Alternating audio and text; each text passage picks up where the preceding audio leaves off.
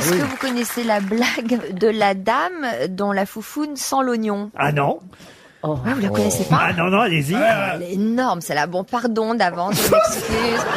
Je m'excuse Mesdames et messieurs, habitués du Téléthon, Sophie Davant. Elle est absolument horrible. Donc c'est une dame, elle est sublime. hein. C'est une- Regardez, il y a Ariel qui n'en revient J'en pas. reviens pas, je ne connaissais pas Sophie sous, sous cette lumière. C'est un- Bordelaise s'éclate. C'est un genre de Charlize Theron. Elle mesure euh, 1m80, elle est blonde, elle est super raffinée, elle est sublime, elle se balade avec des robes de soirée magnifiques. Elle a juste un, un petit problème, c'est qu'elle n'arrive pas à garder un homme dans sa vie parce que sa foufounette sent l'oignon.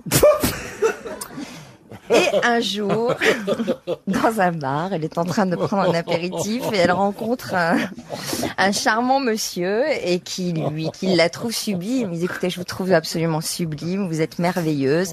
Euh, j'aime, je, suis- je suis sûre que vous avez un, que vous avez un parfum extrêmement raffiné. J'adorerais euh, pouvoir le sentir. Là, je souffre, je souffre d'anosmie alors, hein, d'anosmie. C'est-à-dire que je, je, j'ai un problème, c'est que je ne sens aucune odeur.